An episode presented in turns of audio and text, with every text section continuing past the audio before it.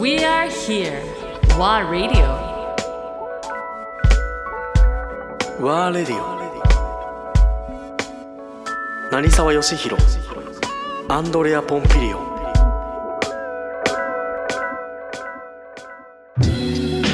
ということで、ワーラディオ、えー、ワーレディ嬉しいパートナー、まあ、世界的なシェフ、吉弘成沢。なんか気持ち悪いね、吉弘成沢っていうのもね、オあそう。まあ、いつもよしよしって呼んでるので、シェフとの出会いが。もう10年ぐらい前？もっとか。そうねだからあれだよ。あの震災の年だから2011震年。災の、そう、震災3週間後。にスタートしたにね、まあ、NHK の方で、とある番組が「エルムンド」っていう番組が始まって、そこでの出会いだもんね。そうだねものすごいタイミングといえばものすごいタイミングだね。まあそうね予期せぬことが起きたからね、そう、まさかっていうね。当然その、ね、1年半年前から準備してたわけだからまさかスタートの時そう。にねそうだね。本当そういう状況だったね。だから3週間スタート3週間前で本当はもうなくなるかもしれないっていう話もあったぐらいの番組だったんだよねあれあの時。まあでコンセプトもだいぶ変わったんだねっていうか思い思い出してもゾッとするねでもね、確かに今も大変だけど、本当にこの短期間の間にねこれだけのことが起きるかっていうぐらいね。そう考えるとそうね、あの2011年の3月11日震災あって番組スタートしたのが4月じゃない？そうね。でそこからまあ今逆算して10年。本当この10年すごいいろいろあったね。いやね。だからまあ本当にその原因となるのがね当然この環境の変化っていうかさ、自然環境のそのしわ寄せ、ねが一気にここに来て現象としてこう現れている感じでまあ正直あの2011年の震災で、もっともっと、まあ、少なくとも日本人は、あー変われるかなと思ったんだけどね。あの時に変わるべきだったとは思うんだけどあの時はだけどそういう意識はすごい高かったような気はする。いやでっていうのは初めて、まあ、大自然との関係値というか、なんかそれを感じた実感したでもね実際それを感じた人と、もちろん被害に遭われた人方々はね、あの直接な被害でしょ、でそれはもう単純にその大きなそのし視点でいろいろ見る余裕は当然ないわけで、でも周りの日本人たちのがどこまであれに対してこう深くその考えれたかっていうと、ちょっと残念な感じはしたね。で、まあ番組やりながらもそれってすごいまあ感じたじゃん徐々に感じてったね。あの結局全国的なあれなのかなと思ったらそうでもなかったっていう。やっぱりちょっと人事のような感じにはなってたね。他の地域は。まああんまり体感してないかな。地震自体を。ちょっと距離があると離れたところはそこまでただほら震災だけじゃなく結局その原発の問題もやっぱり大きかった大きいね。じゃない？すごく大きい。まあ、今でも続いてる問題だけど、それすらなんか遠く感じる人たちもいたみたいね。そうだね。それは感じたねなんかね。うん、まあ俺の場合はそのあれだよね、えー、と食のうん。世界にいる、でそうすると結局食材イコール自然なんで、もうこれはに、えーちょうど2000うーん2000年超えたあたり、えーからもう徐々に現場で食材が取れなくなってきてた。特に海ね。は海で。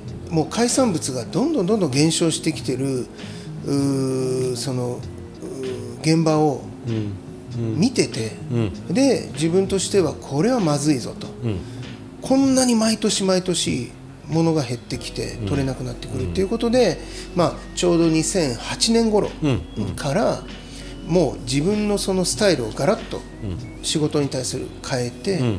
やっぱり環境と食っていうことをテーマにあの進めていこうと、それがちょうど2008年頃だったの。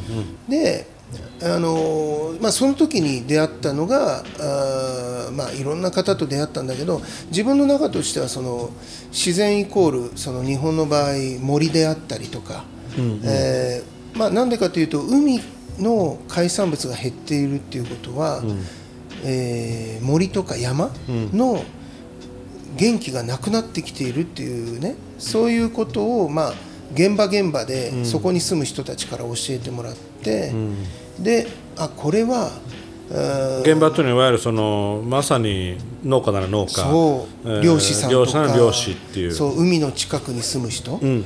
たちから聞くわけね、例えば漁師さんにしても仲買さんにしても、いやーねもう本当に昔だったら川をね、えー流れる栄養が海にやってきて、で魚やそれから海水いわゆるそのアワビにしても伊勢エビにしてもうん育ってたんだよとか、うんっていう話を聞いて、おまあ正直それまではあんまりこう感じてなかった、あ海イコール森だな、はいはい。で森イコールその関係値が見えたそう。で、その時にあということは自分はこれはもっともっとこう森だとかっていうものに目を向けていきたいなっていうことで、まあ、森をテーマに、えー料理を作ろうと、で日本の場合森イコールまあなんて言うんだろう森と接しながら生活をするその場所である里山、ねえーっていうものにすごくその興味を持って、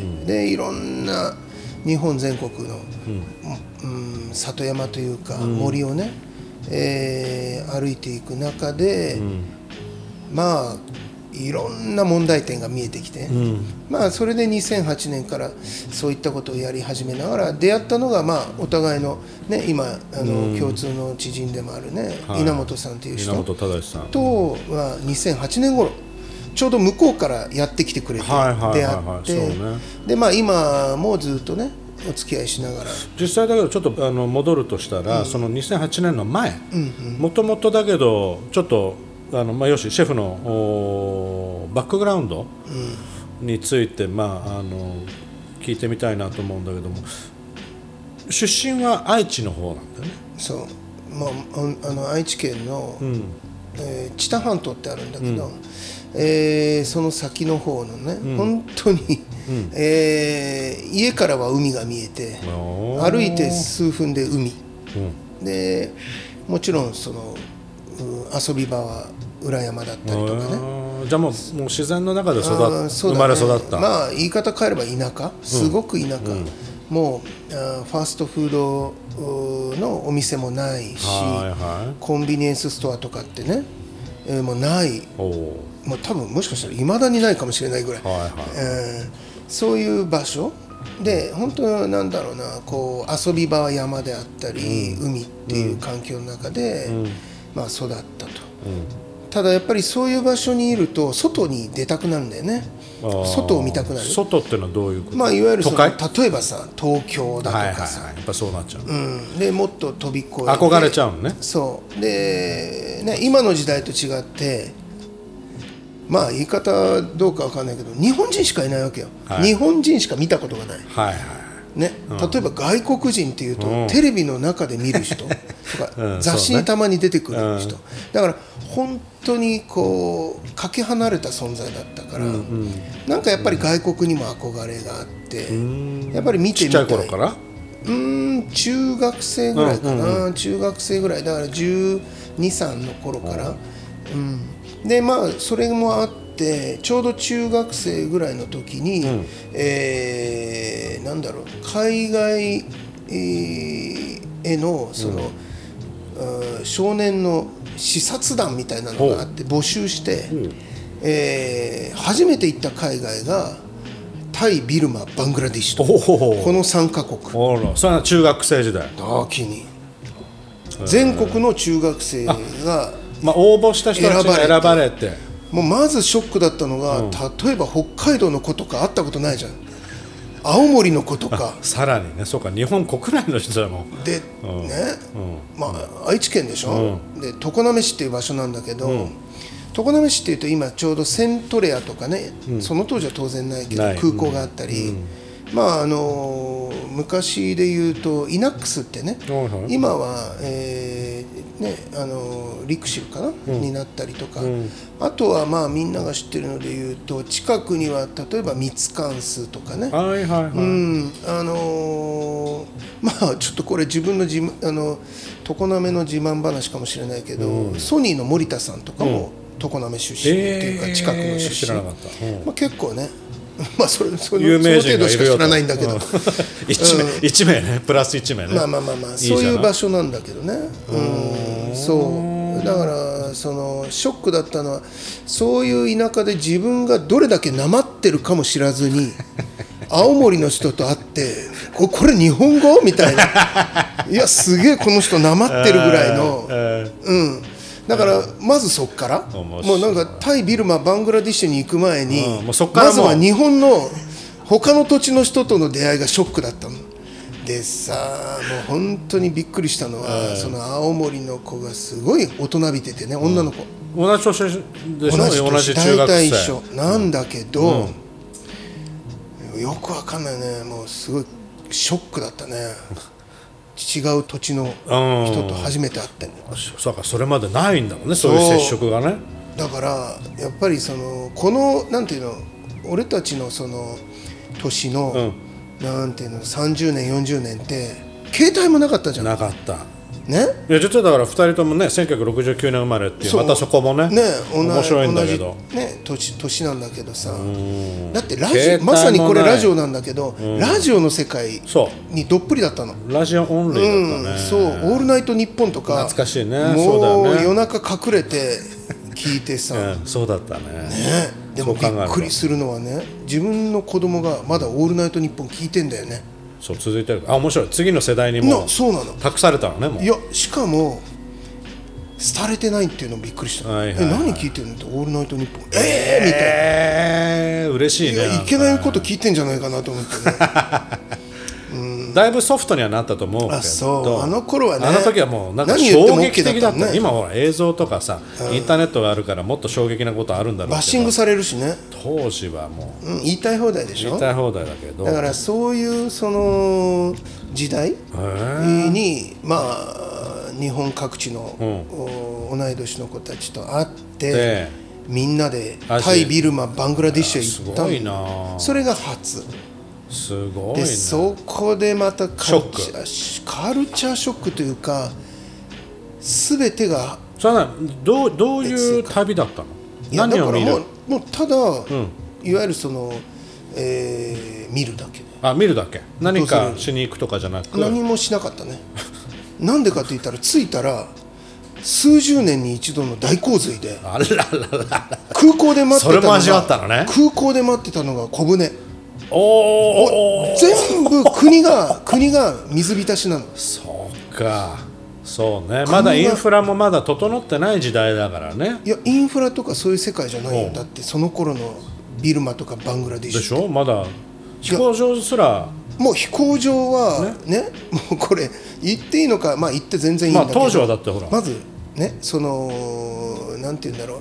引率してるさ大人が、いっぱい100円ライター持ってるわけよ。いっぱい持ってる。の何すんのそれって言ったら、まね、うん。空港を通過するのにいちいちこれを渡してく渡すわけよ、はいはいはいはい賄賂。はい。はいそれを渡さないと通過させてくれないの書類が揃ってたって何したって。えーってそこからショックじゃん、まあそうだね。だってまだ純粋よ。それはいや純純粋よまだ。中学生は、ど田舎でさ山と海でしか見てないんだからいいね。唯一のね外の世界が「オールナイトニッポン」だから。そうね、そこだけだもんね。その先に何があるかも分かんない。わからない状態で言ってるもんね。そうだよ。それがさ大人同士がえー、みたいな。あそれがそれを目撃して？いやそれはもうそうだよ。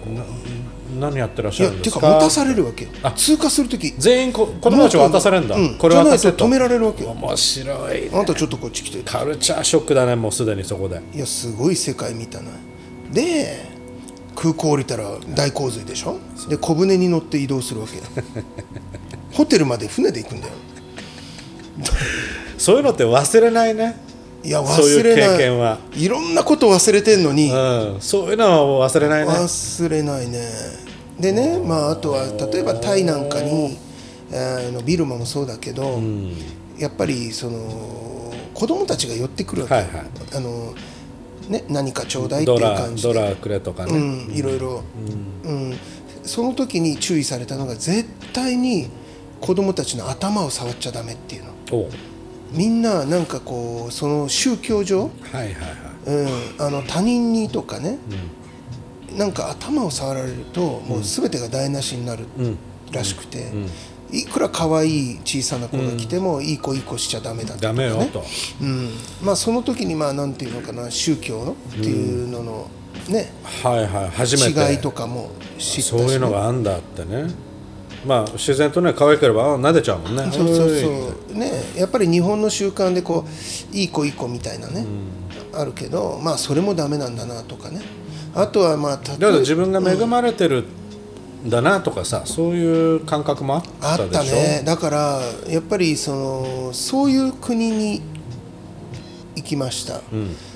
で例えばその、まあ、水がないその道が見えているところも、まあまず野良犬がガリガリ、はいはいはい。で歩くのもやっとぐらいな、もう骨と皮みたいな犬が歩いてるとか、牛が横たわってるけど、もう骨があばら骨が見えてたり、死んでたり、えーもう見るものがショック、中中学生ぐらいの年齢でやっぱりす違う世界を見るっていうのはものすごくいいことそうだねだと思う。そうだからそれがあるからやっぱり、なんていうのかな。まあ、うん自分たちが生きてる環境と違うところを知るっていうのがいかに大切かっていうのはねもう今。で当然今ほらニュースとかネットでね、情報あるから見れちゃうと思うんだけど、実際に現場に行って、その土地を触れな